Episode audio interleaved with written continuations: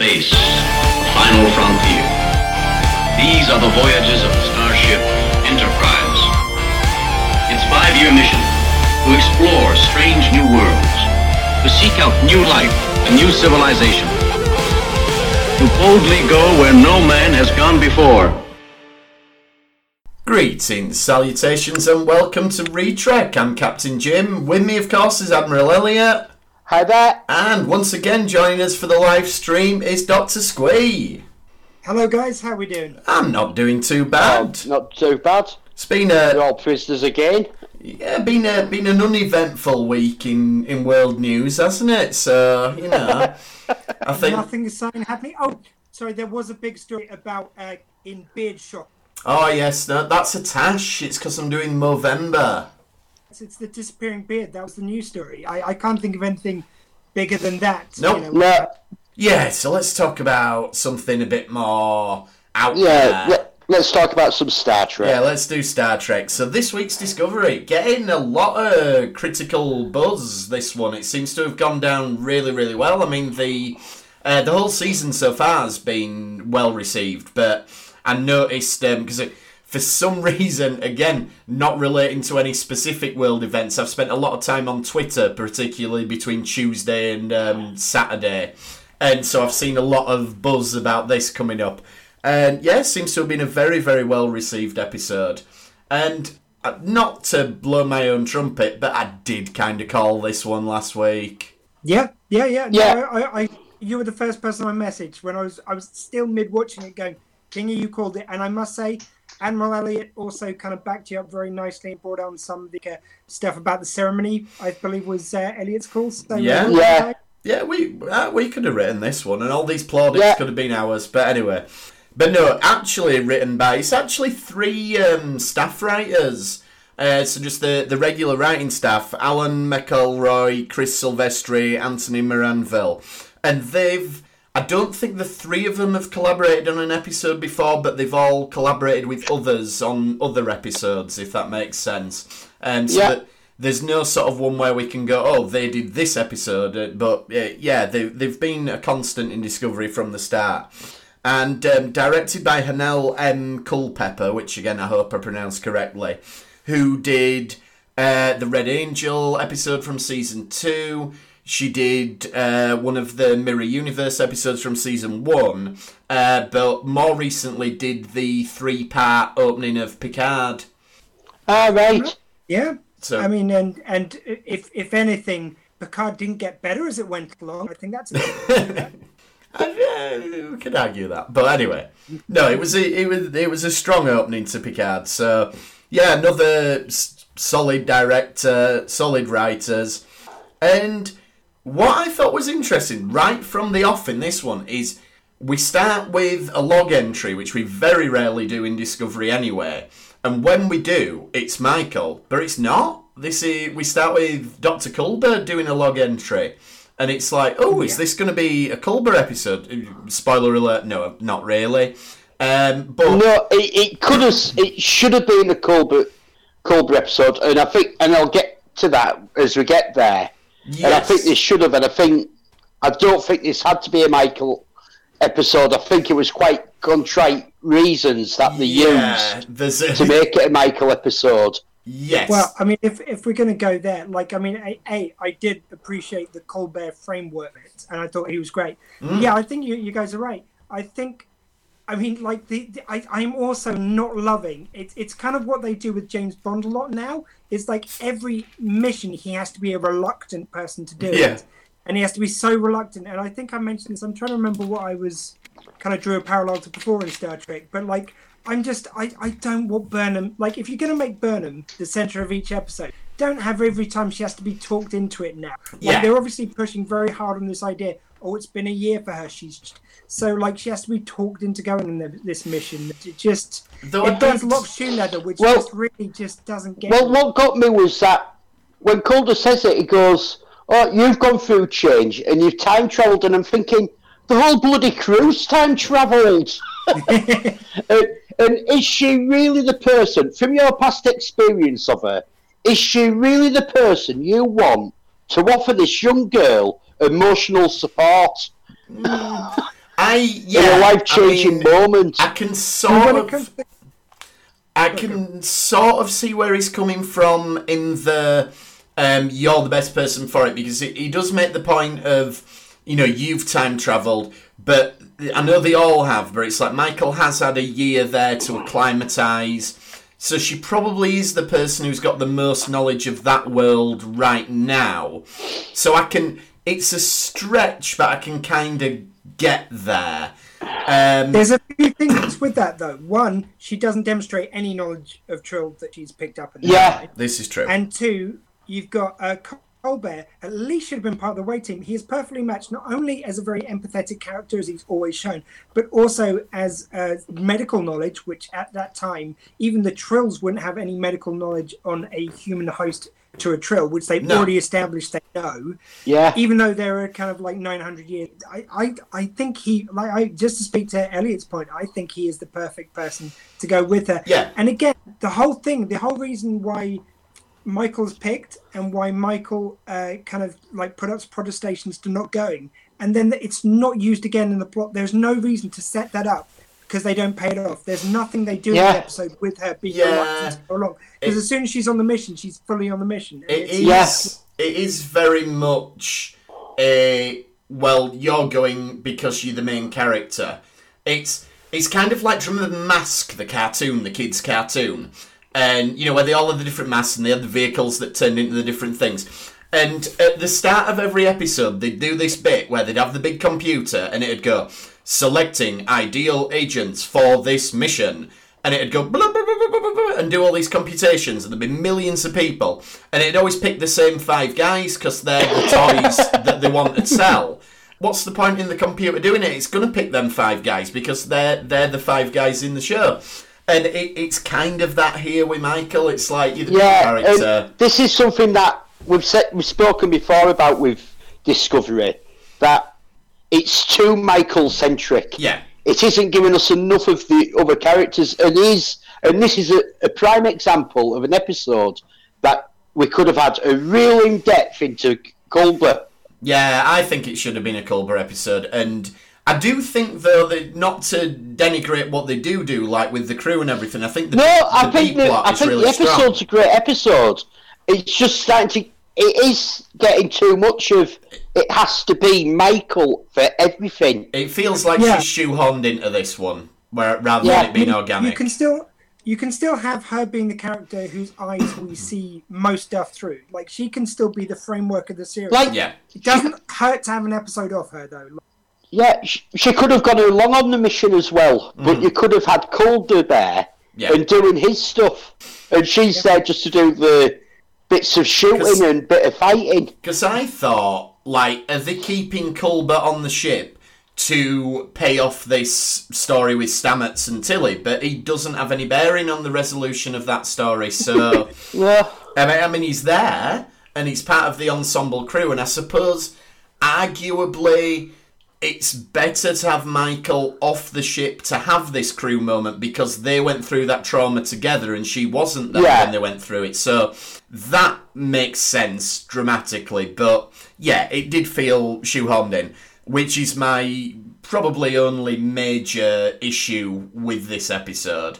Um, the ver- very minor one I like to throw in there as well. I would like just one line where Culber explains that the ship's counselor died and thusly he is taking on the duty. Yeah. Apart from that, he's I mean, he, he very much is taking that on, isn't he? He, he is Yeah. moving into that counsellor role. But well, like you said, quite quite a lot through this episode. Like he counsels uh, Saru, he tries to Yeah, counsel Detmer.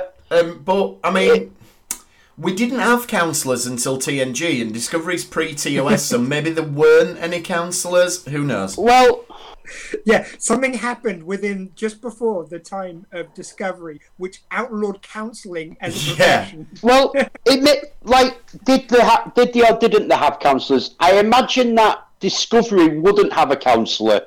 The nature of its mission in the first place. Yeah, But imagine something like the Enterprise probably did have a counsellor. the- We might not have seen it, and knowing Captain Kirk, he wouldn't have been that into going to counsellor No, all well, the Kirk time. just went But had a chat imagine when you're on a long-term mission, a big crew like that, that you probably would put a counsellor It But makes you're, sense. you're right. You're right. Discovery's mission does actually execute well the fact that they wouldn't have had a counsellor. Yeah, and it's only a Perhaps smallish crew. It's scientific missions, And In it- America- Black Black Ops. To fulfill that. No, Yeah, so he's do- and he's doing good in the role as well. But um, I like sort of in his opening voiceover, like he's equating what the crew's gone through to what he went through. Like he's literally been dead and come back, and he's like, no, you can, Yeah. you can get over these things, and you can build into something better. And uh, what is it he calls it later on? He gives like a particular term to it. Uh, I did write it down somewhere. Uh, well, oh, I'll get to it when we get to it. But he, he has a particular term for like this kind of trauma and everything. So He calls. Uh, he says what Michael's going through. He said post-traumatic growth. that's it. Post-traumatic growth. Yeah, and he Nice. just he- that you come out of like a traumatic situation, and as a person, you grow and you you improve from the trauma. Yeah, and that's that's an interesting concept, and I do think they do.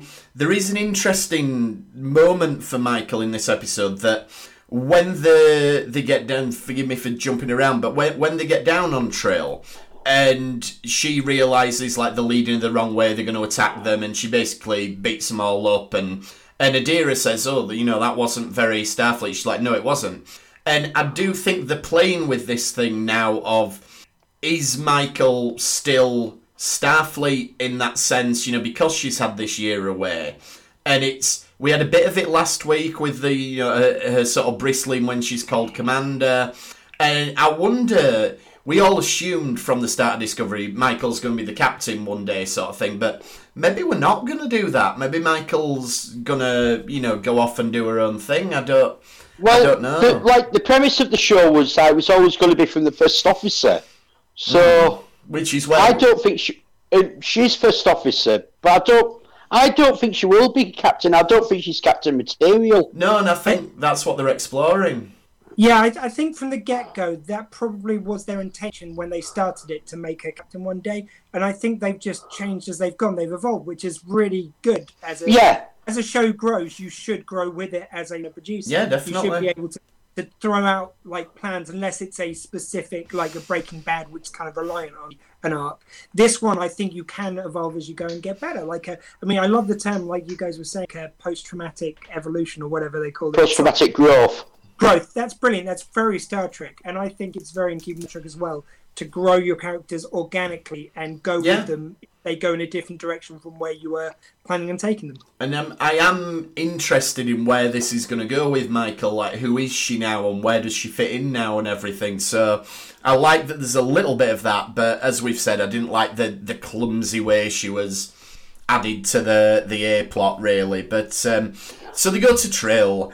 And they get in touch with Trill, and we have this thing of oh, the burn killed a lot of people, and it's so Yeah. great that uh, Trill's been decimated. yeah, which, as No. we know from Doctor Who, are they using the actual definition of decimate, which is to reduce it by a tenth, or are we using this hyperbole? So only the Master got it right and actually did it by a tenth, but Well, I'm gonna- I wondered about this when they said decimated, and I was thinking, like, Trill's been decimated, and I was thinking, well, have they lost a lot of population due to something happening when the burn happened? Mm-hmm. And then I was thinking, well, with no evidence that Earth sort of got devastated in any way, they just shut themselves off. So I think maybe is Trill more decimated because they've got hosts and symbionts that can't get back to Trill? I think So so. they're decimated in a way that Yeah. they're cut off from each other. I think My there's theory- that. Oh, my, my theory was actually slightly different. I, I'm going to go with the idea that because it's kind of written into the Trill idea that they go off and explore other worlds, they become part of different worlds, different kind of like uh, life experiences. I think part of it becomes that they then go off uh, and experience different planets, different like civilizations, different things in that way, and then get that knowledge in that way, and they return to Trill periodically. So I actually like the a good percentage of the Trill hosts could have been off on starships and off around the world. So some would have been cut off, some would have got killed in the burn on different Yeah. ships. Yeah. So I think actually it is quite plausible. A big percentage did get wiped out. Yeah. Yeah. I think like there's probably a lot of the symbionts have been killed. Is is the big problem? yeah. Exactly. And uh, what I liked about this one is it builds on Trill stuff that we already know from Deep Space Nine, but a lot of it's unspoken. Like you get these trills that like the whole thing of this episode is oh a human's never been joined with a trill and it's never worked and blah blah blah. But what you have to remember is that the trills are lying bastards about how many people can actually have a symbiont. They lied to the trill population. Yeah, said it's because there only very, very all the few. population. Yeah, so I think that has carried on from the time of DS9.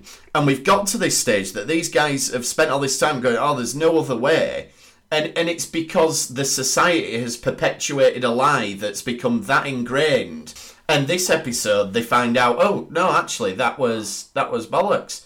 And It Well, to be fair, we did see the TNG episode where Riker took on the Trilosaurus, yeah, and his body was rejected. It. He was So, yeah. literally going to die from. I, I think it's a good mix of things. So I think that probably because they wanted to stop kind of like, uh, going the way they didn't want it to go. Mm-hmm. So I think they did put out a load of bullshit of it. But probably there was a few times, like with Riker, when a trill was put into a human body and it did reject it, and they used a couple of cases as evidence Yeah, that yeah. it was imp- so like, Yeah. like has been done with our science. Sometimes people use a couple of examples to say, you know, like with stuff with COVID, there's a lot of false news because Yeah. people use a couple of examples it's to prove a point. What is Uh, it? Like say say mail-in voter fraud, for instance. if say someone wanted to make a straw man out of that case, they could pretend a couple of isolated cases which have been proved to be debunked anyway are proof of a wider uh, thing. So I think it was very in keeping with Trill that they would have done that, and then perhaps it gets passed on throughout the generation. yeah, exactly. The truth of it. And I think so. I think there's a degree of them believing it, but it's based on bullshit.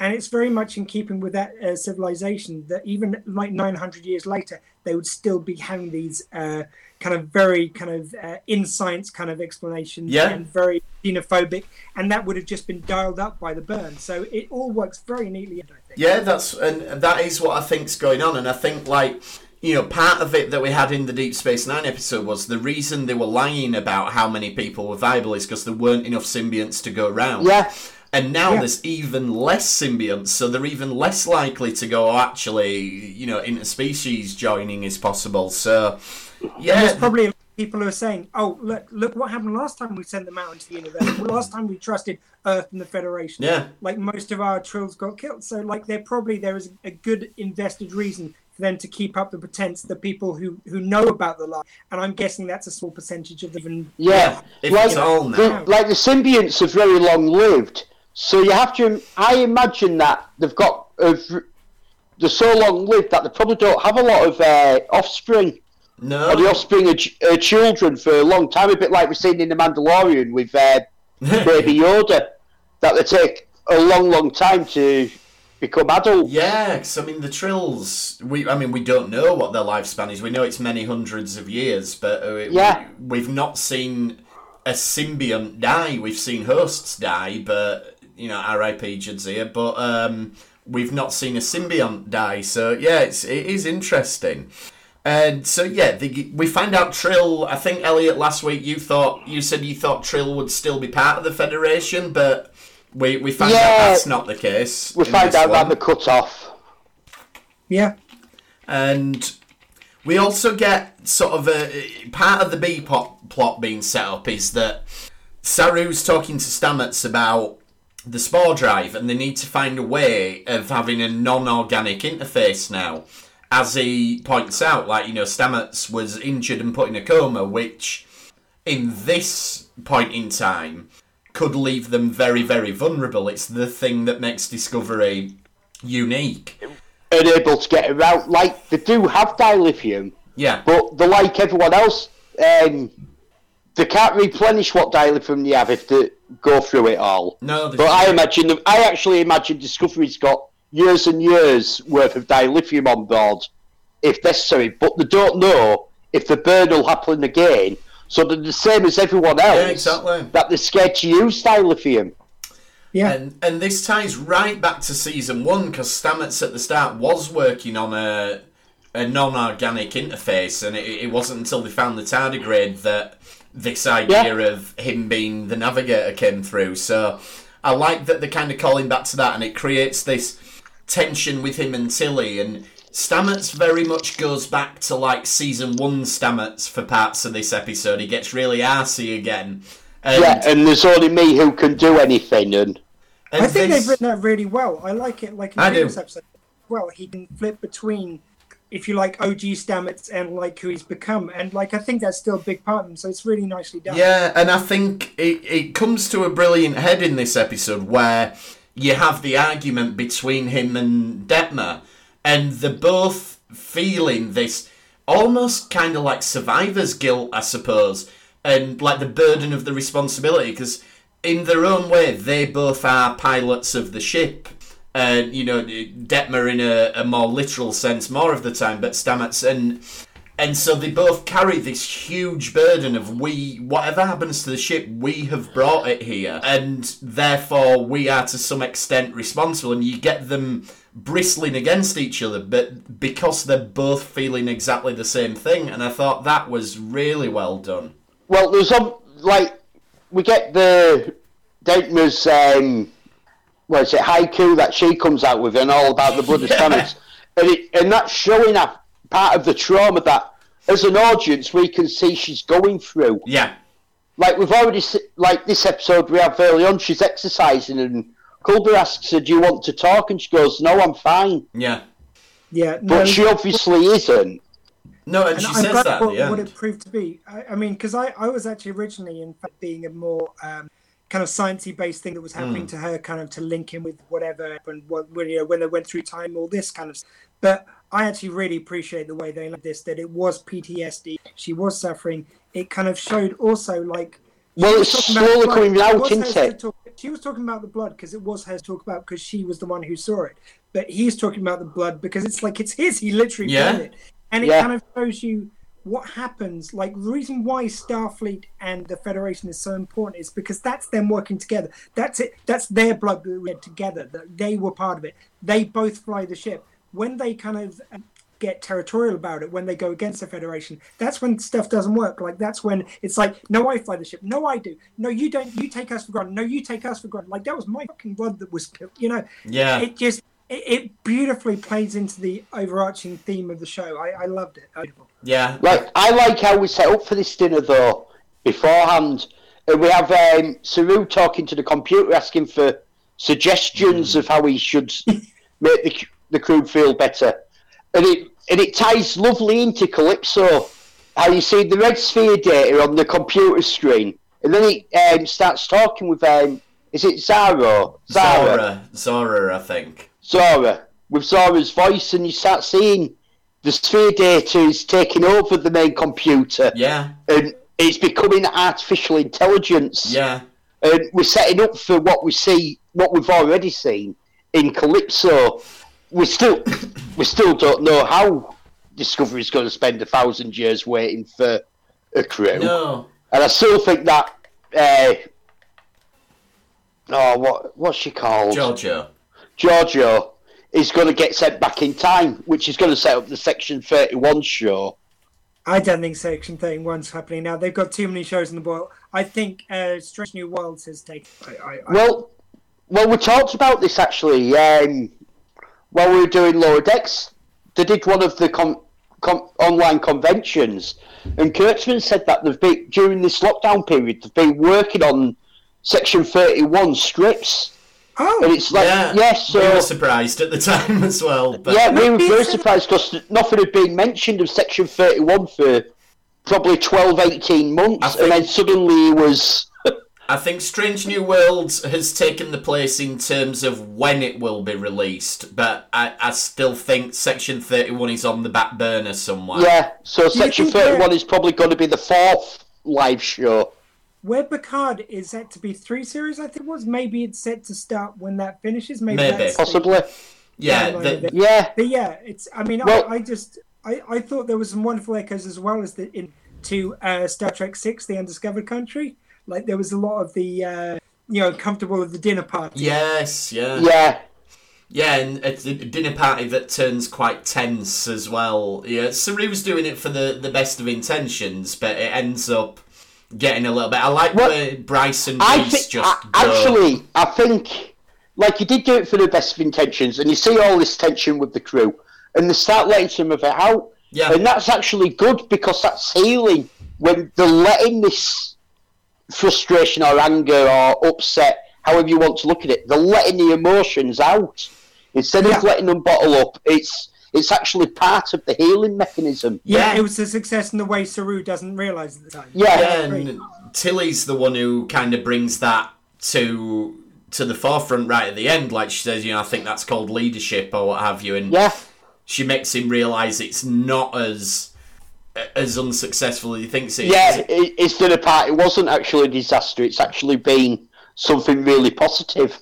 Well, if I might, t- again, to Elliot's point, if you had Michael in that position and maybe uh, Tilly and Culber down on the crew, you know, on the um, landing party, I think that would have been a nicer fit, and it would have still had uh, Michael be a pivotal part in this episode. Yeah, it would. I, I just don't know if Michael, having had the year's experience in the time, I, I wonder if that would have. Yeah, she's put, Upset. she's had a year to sort of come to terms with Yeah. not just being cut off from her past and, and Vulcan, but also she had a year thinking that she was cut off completely from And Discovery, I think- that she'd lost them. I think maybe. So she'd this- had a year of dealing with all her loss. Oh, They- these are on what day three now? Something Of like being that, cut off yeah. from the families forever.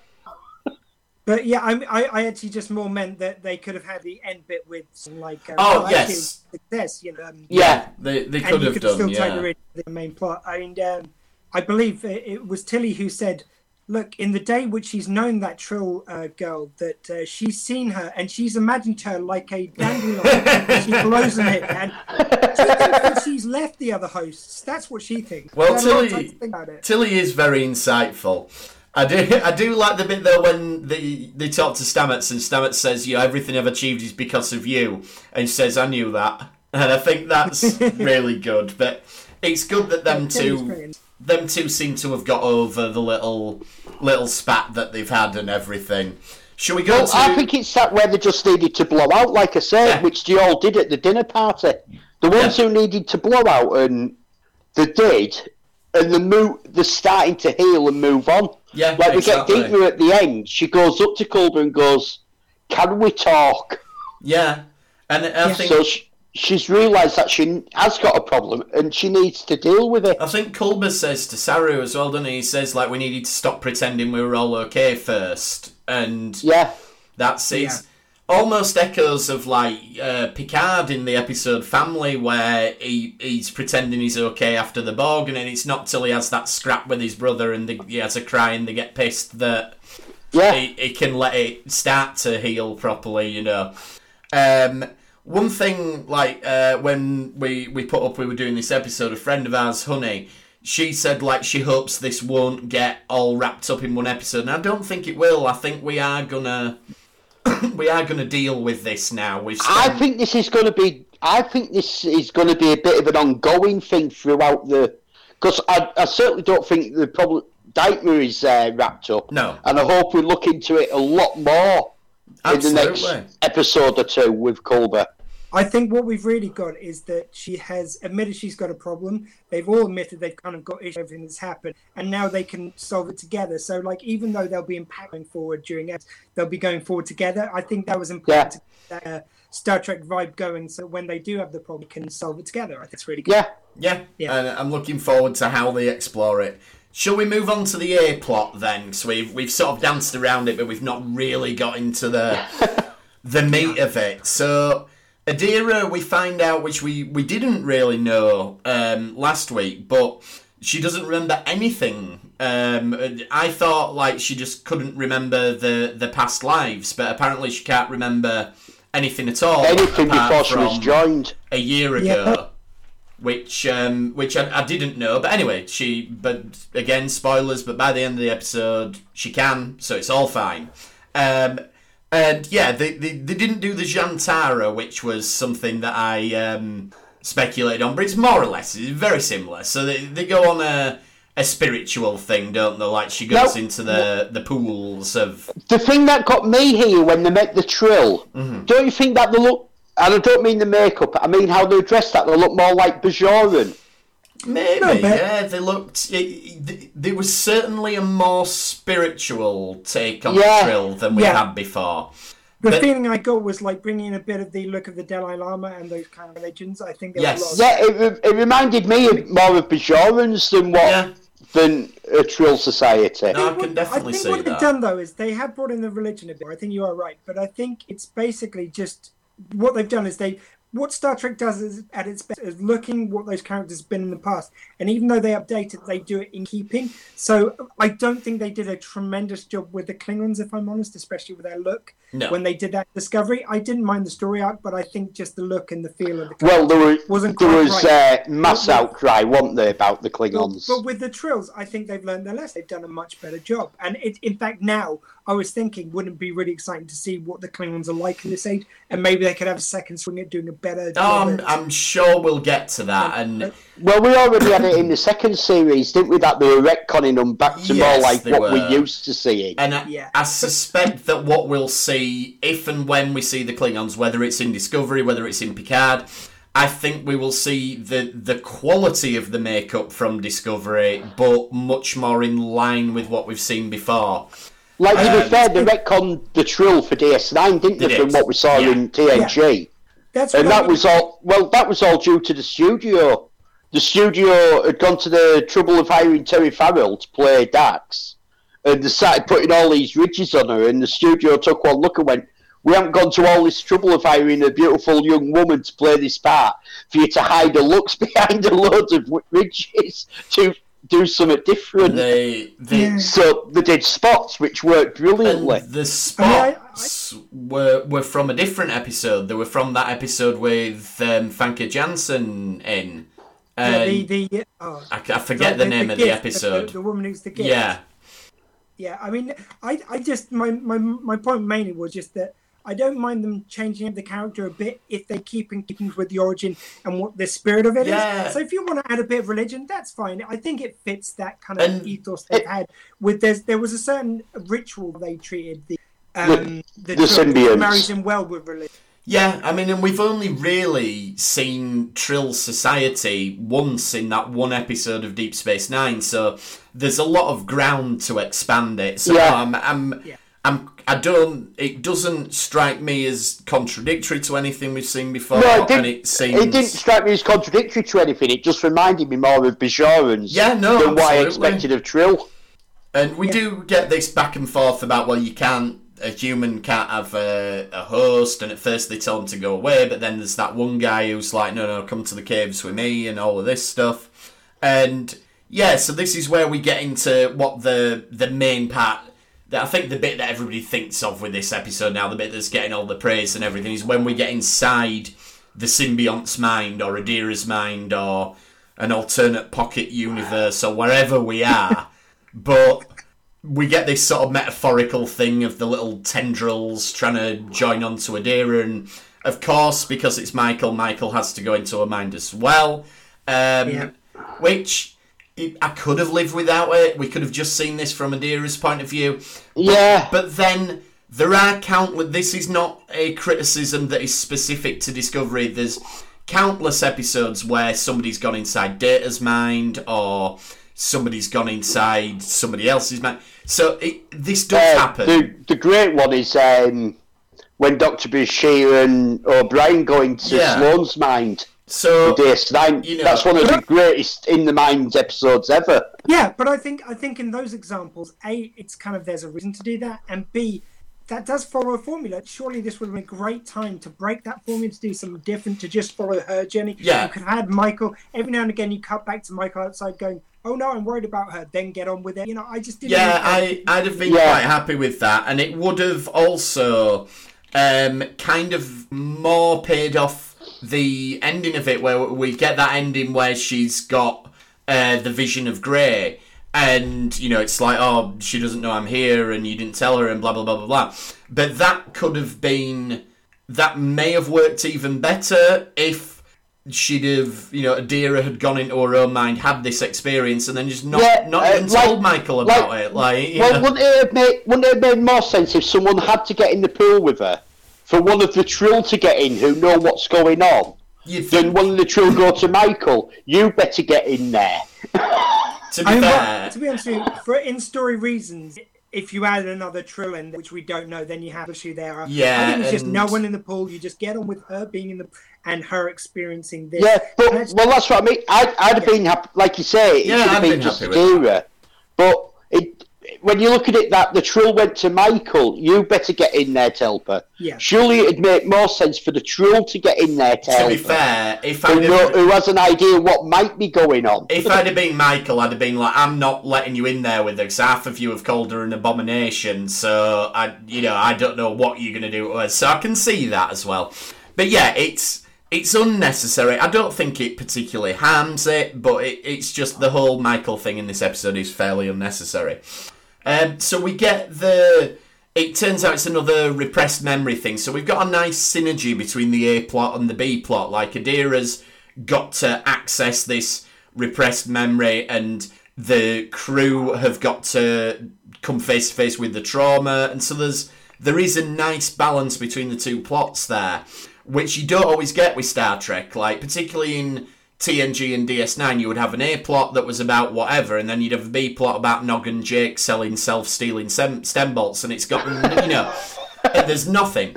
And I always imagine which, it. which uh, O'Brien doesn't know what they are, and then Yes. the future episode is boasting of them. Well, he obviously boned up on it they're very important, Yeah. but but you, I always imagined the way they did those episodes back in the day was like when they were breaking the stories for the season, people had come up with ideas for A plots, B plots, and they'd go, okay, we've got an A plot for this episode. Which B plot can we stick in? Oh, we'll stick that one in. You know, because Yeah, who, is, who isn't involved in the A plot? Yeah. That we need to give a bit of screen time to. they were interchangeable. Whereas this, thematically, these two plots do link together, so I like that. We find out that um, you know Adira had this boyfriend, Gray, who's played Well, it was her husband, wasn't it? They were married very Yeah, young. she said she said boyfriend. I don't think she said I- husband. All right, I got the impression that they'd been married very young.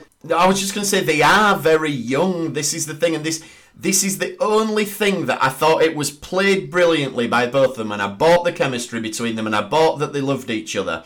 It just maybe it's because I'm getting old. I'd have probably loved this when I were a teenager, but I'm just like, really, you both sixteen? Yeah, someone else will be along in a few months. Don't worry. Well, like, well, to be fair, they are on a generational ship. Yes. So there's probably not a lot of Not a people lot of their choice. age. Fair enough. There's probably not a big pool, dating pool. Well, I mean, dating pool being very appropriate to the Yes. job, but like that's not Yeah. the point. The one thing I'd like to raise, uh, something which James brought up last, uh, I want to be extremely careful. Now, we mentioned last week that we in advance apologise if we use any incorrect terms, or you know, it, it is all meant respectfully. So we will do our best to navigate this correctly. But you mentioned about the fact that we've got a non-binary act mm-hmm. playing a a, a female in the, in this, and I thought they are are playing a she, and you've got this other character who, to me, to stereotypically, I know, seemed to kind of like be very LGBTQ in some form. Like I, I, I thought the way he it is is was uh, portraying it seemed like a kind of like certainly to to seem like a gay character. Like I, again, like I know there's a lot of stereotype involved in that, but I think you come up with a much more interesting, more Star Trek kind of like uh, relationship if you had two people who are the, on the LGBT spectrum um, playing these characters like as characters. I think that would be so much more interesting. I think like it was almost there. I have never seen a character like Grey in Star Trek. I've never seen that The, type the of- part was written specially for him. well, that's the thing. But I've The- never seen any anyone like him Because is portrayed it? in Star Trek. And I Because I did really- see an interview with him, and I'm not sure if he is he transgender or transitioning. Yes. I don't know, but it, it seems to me where you've got two people who certainly very much seem to be LGBTQ, and it's not at all present in the story. I think that's such a missed opportunity. He was such a new character I'd never seen in any Star Trek before. I would have loved to have celebrated and had it more be a feature of the character. Well, I, I think to your point there, I, I think we're going to see Grey again, particularly Yeah. with Yes. the way the episode ends. So I don't think that story's done. The actor Ian Alexander is a trans man who identifies as male. Um, Yeah. So that whether the character will also be trans, I I don't know. um, they had they did say in the publicity that um, Blue, which Blu del Barrio, who plays Adira, would be playing a, a non-binary character, and that Ian Alexander would be playing a trans character.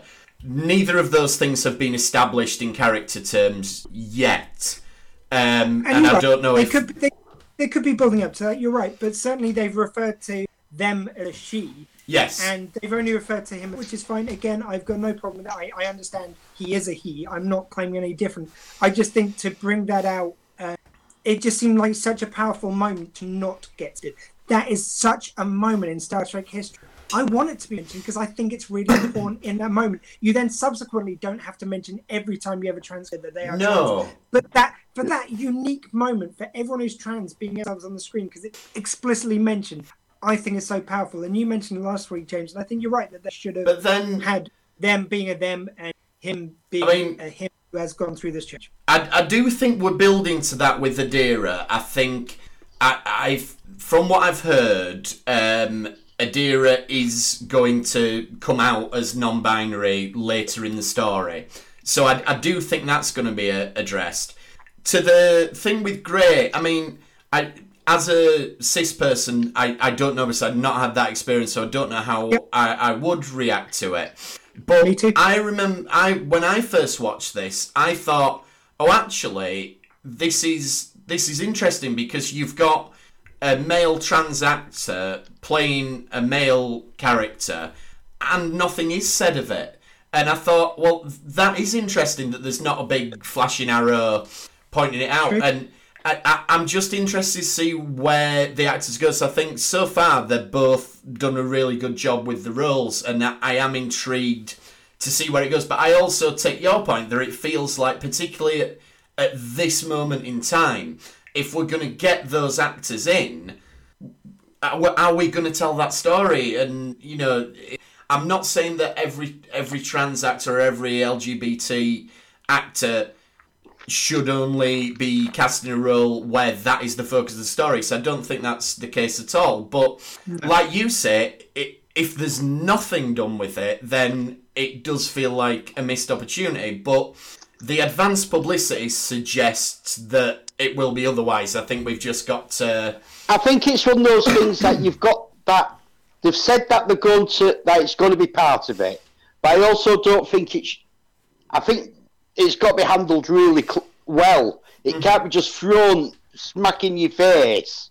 There's got to be a reason for it within the story. Yeah, it can't be. You can't just you can't just do it for the sake of having the characters be that. There's got to be a reason that They- this this young couple turn out to be this way. Yep. Because yep. obviously, the obviously this episode, it they sold it that they were very much in love with each other. Yep. Yeah, and it was beautifully done, and and I kind of I did totally take James's point and yours. So if you if you're going to change, so that's and it sold it as a young girl and a young man who were very much in love. And if you're going to change the sexuality of both these people later on, it has to fit into the story and not just be done for the sake of doing it to have, if you know what I mean. Yeah, there, Yeah. there needs to be a story to be told. Otherwise, Yeah, there needs to be a reason to put it in there. Yeah, other- not just to do it for the sake of because- being politically correct or whatever. Or because you don't. it ha- it has to be done very. It has to be done grown up. Yeah, it, Yeah. there needs to be a story to be told because it. The fact is, and I don't know whether you know. I, I hope that I'm not stepping on any toes or offending anyone in any way with any of this because I, I, you know, I want to see where this story goes, and I'm I'm happy to be educated on all these issues and everything. I appreciate that from my position, I know very very little of this. co-signed what you're saying, everything you're Yeah. saying. Like when we go back to the episode where Book came into it, we didn't sit there and say, "Oh well, why is Book being presented as a cisgendered straight male?" You know, and i- is that a fault of us that we react to these people in that way and go, "Oh, there, there needs to be a story about this," but then. You tie yourself up in knots because, on the other hand, the publicity material when they talked about these actors joining the show made a big thing of it. So Well, I, I think you've got uh, two things here. One, you do need it to get certainly to the place whereby it is nothing special. Someone who's non-binary, have someone who's gay, have someone who's trans. It should be nothing special to have that. I was going to say, I think you've got to get there first, though. I think you've got to have the 1st mm-hmm. person of any type to be demonstrated in Star Trek. You, you, I think you do make a bit of a fuss of the first time because it is something special. It shouldn't be though, and then you get it to the point where Yeah. you characters. It's not something special. That's what we want to get to. It shouldn't be that special that we've got the first Well- female. We shouldn't have the first female um, African American uh, vice president. But now we're just getting to that. So of course it's something special. true. But we want to get to the point where it's commonplace. But we've got to get there. Yeah. Sorry, Elliot. Well, what I was saying is, Discovery has already done it brilliantly with the gay relationship of Culber and Stamets. It it just feels perfectly natural that they are a couple, and how it first came out that they were a couple when they were there just brushing the teeth Yes. together is is something that a couple would do together. Yeah. Yeah, it no, was, it was. it, it it's handled, and that's what I mean that they need to handle this story really well. How they do it, Yes, they the do. same as what they did there, and they have shown that they're very that they can do that. It doesn't need to be in your face. That Yeah, I, I guess to that argument, I think if you had just had, sorry, the the trill um, person, what's her? Gray. the- The character's name's Gray. The actor's Ian Alexander. no, no, after Gray, Oh, Adira. Sorry. Adira, sorry, Adira. With Adira's character, if from the get go they had just referred to her as they and they done that from day one, then you could have had exactly that. And that would have been a very easy way to have amplified a, a um, non binary person. It was just, they were just there, that's it. But they didn't do that. So now they've got to establish Yes. Absolutely right. coming out, which is it's a fine thing to do as well because people who, who've come out have not seen that in, uh, shown in Trek, so I get that too. But you know they traded one for the other, so And- got you know Going back to what we talked about a little bit last week, I hope that as and when Adira does come out, it's not a case of now I'm joined with the Trill, I am trans, uh, I am non-binary. I hope it's joining with the Trill has made me realise that I've always been non-binary, and I, I hope that's the story we tell because I don't want it to be because of an alien influence. I want it to be just who Yeah. they are. Um, though I did notice the, and we talk about how Star Trek uses metaphor and things like that, and I wondered if some of the dialogue we got between Adira and Gray was touching on this, because there was a little bit, you know, it, you've got a trans actor there, and you've got another character saying to them, now that you've had it done, are you different? And are you still you? And what were these things always part of you? And I thought it, it worked within the context of the Trill thing, but I suppose you could read that as is this dialogue being a little bit too on the nose, but I thought it, it walked the line just well enough. Yeah. And I've not heard that there's been any sort of backlash to that. So and I think they did that very well because I think you can watch that from two perspectives and it works. So I thought v- very, very well done dialogue in that sequence. I mean, for all my questions about it, I thought it was just a between between. Yeah. I, I thought they were excellent. I completely loved them from the, from day one. Again, I thought there were two characters I had Star Trek before, which I always loved.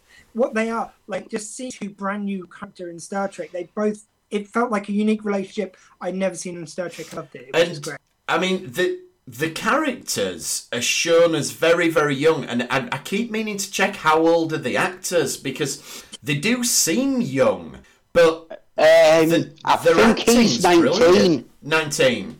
I've got. I'm sure I, I that that was mentioned in an interview I saw. I mean, I may be I may have remembered wrong, but I'm sure he's nineteen. Well, if if if if he's nineteen, then that to give that performance, he, I mean, it's a great performance regardless of your age, but.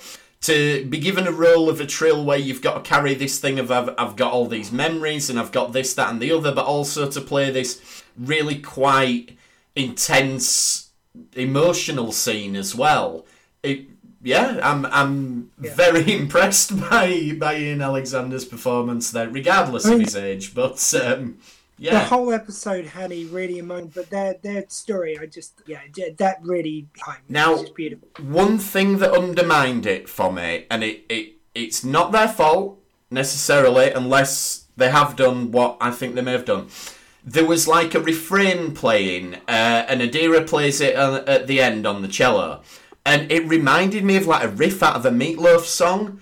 Um, the the song "Everything Louder Than Everything Else." The it finishes with like a bagpipe solo of just the these few notes. And on it, I couldn't get it out of my head when I was listening to it, and I'm like, I'm sure they've got that off Meatloaf. And that well, kind of well, brought me well, out to be fair, they do say that it was a, a lullaby from. Oh, what was the name of the alab- the admiral?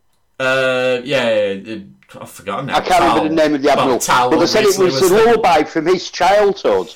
And I suppose if you look at lullabies now, I I assume they were probably popular songs when they were first written. Oh, So maybe a. Meatloaf song over the centuries or millennia has actually become a, a bit of a lullaby for children. To be fair, I would like, do anything for you. to be fair, like everything louder than everything else, I think's about eleven minutes long. So you're in danger of nodding off anyway when that well, comes on. there so- you go. Yeah, maybe Everything's so. louder than else. Good night, children. Yeah, exactly. yeah. But um, yeah, so that yeah, not sure about the the. and It, it's probably nothing like it.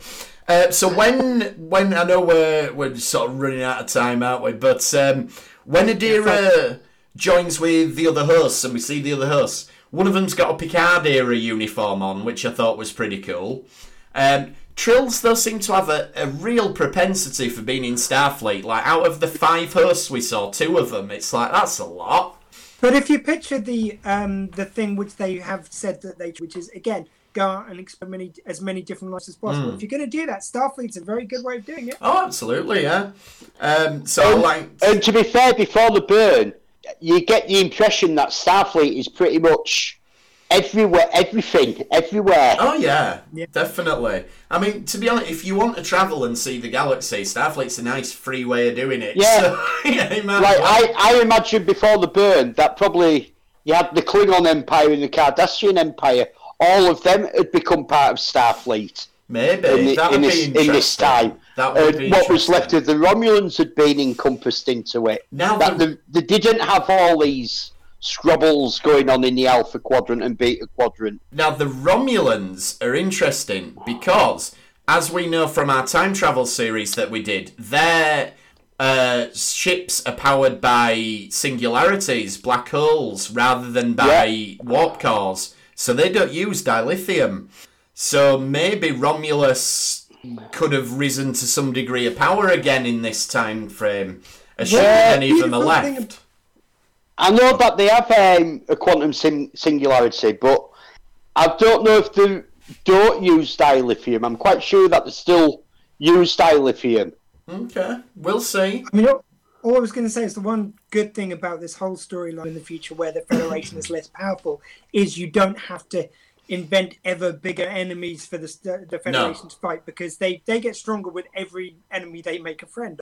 So every time you come up with an enemy, they've got to be bigger and more like ridiculously. Now you can just have another civilization is pretty much like on a par with the Federation at the moment. Yeah. Well, any any any civilization that can do warp travel without dilithium mm-hmm. is going to be a powerhouse. Yeah. And So it's, it's it's a nice kind of leveler. You can have these more intimate stories and tell, like you know, right at the end of this, where Trill is saying it's like, well, if the Federation come by this way, we have you back. You know, it's a lovely. Yeah. And what what about the Dominion actually? Because the Dominion they they didn't like destroy the Dominion. The Dominion just agreed to stay in the Gamma Quadrant. So who knows? But uh, Yeah, did, did they have their dilithium destroyed as well, or stop working for a split Well, second? I don't know. I still think I, I, I'm still sticking to my theory on who's responsible, though that it was Q. possibly we shall see. Um, Winner, winner, winner. theory time, yeah. Q. Um, Yeah. Well, shall, now that we're on theory time, shall we, what what do we think's going to go on next week then? So we finish up here. Adira pretty much says, "I've got the coordinates for Starfleet." I've like I have seen the trailer for next week. I haven't either, So- but give us a cryptic Oh, oh. clue, Elliot. um, well, they're going to do what you'd expect them to do from what Adira now knows. Okay. Yeah, I mean, I, I think you have to see some form of the Federation. Look, we're enough episodes in now. Even if we Yeah. don't find all of it, we have to find some of it. Like, The- I'm the sorry, good- they can only tease us. Like they can only work the balls so long. To be fair, we it- action. It was quite a, it was a very short teaser, and they do go to what where the new Starfleet command is, and then they say that they haven't been able to go beyond s- somewhere since the burn, mm-hmm. and but I couldn't catch where what it was they couldn't go beyond. Okay. So it makes you wonder if beyond that is where they're going to find out what caused the burn. Maybe so, yeah. And I've heard that David Cronenberg's in it next week as an actor. Uh, obviously, the you know famous director of The Fly and you know other body horror films. Um, so not a prolific actor. He was in Nightbreed as But, a, a killer. But Like I will be, I'll also be fair though. Like they showed the trailer, but they showed the trailer after the first episode. That parts of it Yeah. still haven't been in uh, uh, by the end of the fourth episode. So I, I'm not sure if they're actually just showing clips for the next episode anymore, I mean- or what could happen later in the series. I hope that we do do the Starfleet thing because if you remember last season, Elliot, every week we were like, well, we've got to find Spock next week. I mean, we've Yeah. been teasing Spock, and it took till episode seven. I mean, Yeah. it got that ridiculous that I, I went into a coma before they actually, you know, got Spock. So, you know, don't string us along quite as much as um, as that. Yeah, it was. It, it got a bit silly. They milked it a It, wee it bit got too it got very silly by by the end. And again, that was because they featured him in the trailers. It made it look like he was going to be in it from day one. But anyway, let's. Yeah. That that's season But- two. but, uh, Star, Starfleet next week, and hopefully, when they actually get to Starfleet Command, we might find out how far the Federation still reaches, yeah, we. what they do still control, why they can't get to anywhere else. Yeah. As I said when I uh, when we were running up to the Earth episode, I said I would be more than happy. It'd make for probably pretty terrible drama, and most people would hate it. But I'd be happy if it was just Saru, Michael sat down in a room with the people from the Federation, and it was just a Q and A for an hour. I'd be like, just carry on. I want to hear more of it. Keep going. You could have like the San Diego Comic Con, but like within episode. Yeah, or like do do it like have your action packed episodes for your your casual viewer, but give me like BBC. Press the red button. I want to press the red button to, you know. You've got like Do you want to? Do you want to? What is it? It's um, like Starship Troopers, isn't it? Do you want to see more? Want to know more? Yeah, absolutely. I see it as like actually when you're saying do you want to see more, I see it more like Pornhub. Like you're you want all the action. I want it to be exactly like Comic-Con as well. I want the Q and A to be between uh, Starfleet and uh, and Saru. You've got uh, Tilly can be going around all the stalls, seeing what tech they can pick up. Like you Yeah. can do the whole thing. And then- a con metaphor episode. Linus and Georgiou are just off down the bar or something because I'm liking the little pairing of them two as well. Though I won't be Um, surprised. sorry guys, we are going to have to start. Yeah, we're, we're, we'll wrap it up there then. But yeah, great episode again.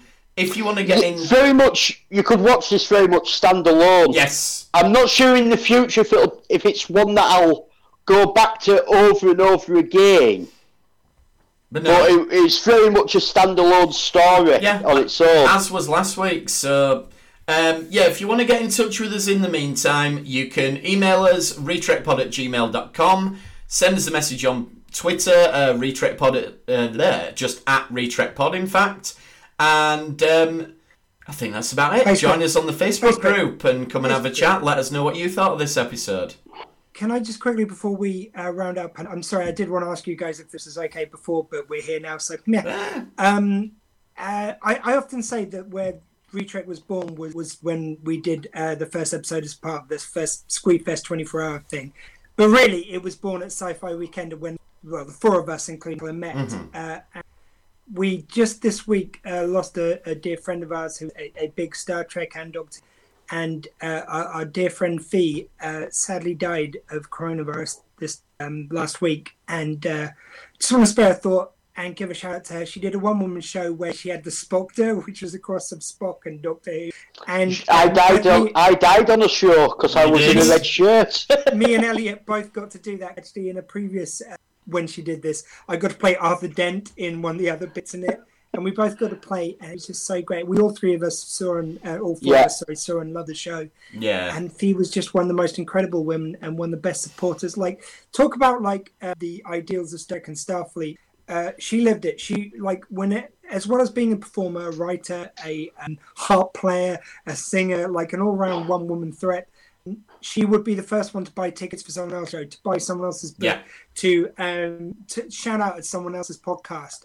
Everything everyone else was doing, and I couldn't think of anything more Star Trek than that. So I'm just going to miss the hell out of her, and I can't imagine going to the next uh, weekend and her not being there. So um, yeah, I think we're all going to be sad that, Yeah. about that. Can't really add any more to that, but Can't add any more to that. yeah, I um, don't think I can either. no, that's. But um, I love the show, mate. if you the person we're talking about fiona angwin uh, have a look on amazon she's written a lot of books they're on there google her there's the things she One, hasn't one done based that on worth the, doing um, the Weekender. It's like a fictionalized version of the yes Weekender. which was She- brilliant She shout out everyone. She just so absolutely so um yeah it's we th- there's not enough hours in the day to give enough tribute to her I'm No, there afraid, isn't. but um, We could do an entire show on that, but I just felt we had to mention it. Like no Yeah. absolutely absolutely absolutely. So, um, thank you for trekking with us this time, and we will see you next time on the retrek.